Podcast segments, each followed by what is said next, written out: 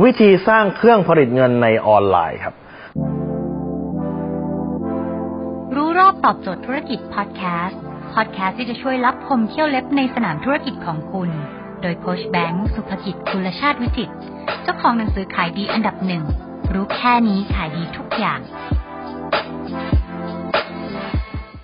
ถ้าวันนี้คุณทำออนไลน์อยู่ให้คุณถามตัวเองนะครับ ว่าสิ่งที่คุณทำอยู่เนี่ย คุณกำลังสร้างเครื่องผลิตเงิน หรือคุณกำลังสร้างเครื่อง เผาผลาญเงินครับ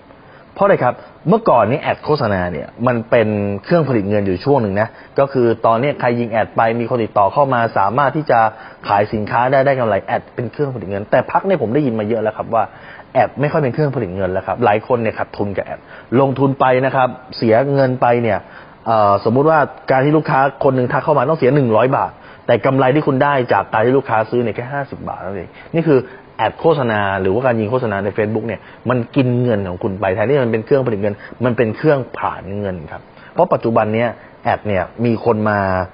ยิงมากขึ้นแอดมันเป็นระบบการประมูลนะครับ การโฆษณาเป็นระบบการประมูลดังนั้นพอมีคนเข้ามามากขึ้น ราคามันก็สูงขึ้น ในขณะที่กำไรของคุณเท่าเดิม แต่ต้นทุนค่าโฆษณาจะเริ่มสูงขึ้นสูงขึ้นสูงขึ้นเรื่อยๆ แล้ววันหนึ่งถ้ามันมากขึ้นไปจนกระทั่งมันทะลุตัว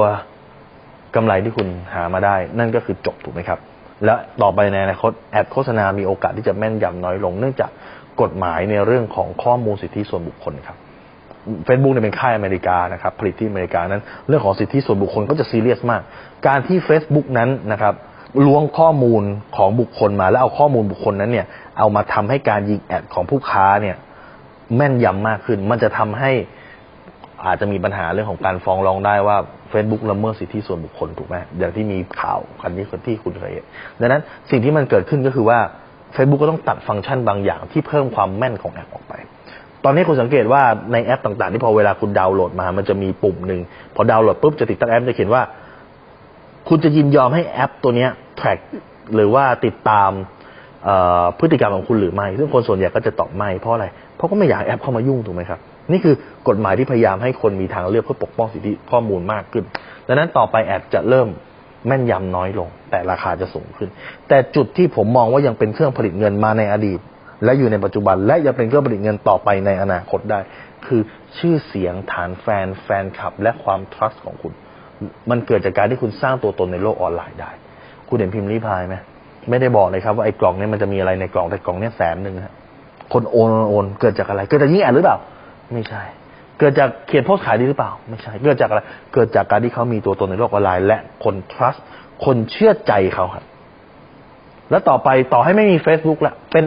มีแพลตฟอร์มอื่นขึ้นมาใหม่นะเขาแพลตฟอร์มกอแพลตฟอร์มขอขึ้นมาใหม่ แต่ถ้าเขามีชื่อเสียงแล้วอะ มีคนติดตามแล้วอะ มีคนดูเขาแล้ว ยังไงต่อไปในอนาคต เปลี่ยนไปอีกกี่แพลตฟอร์มครับ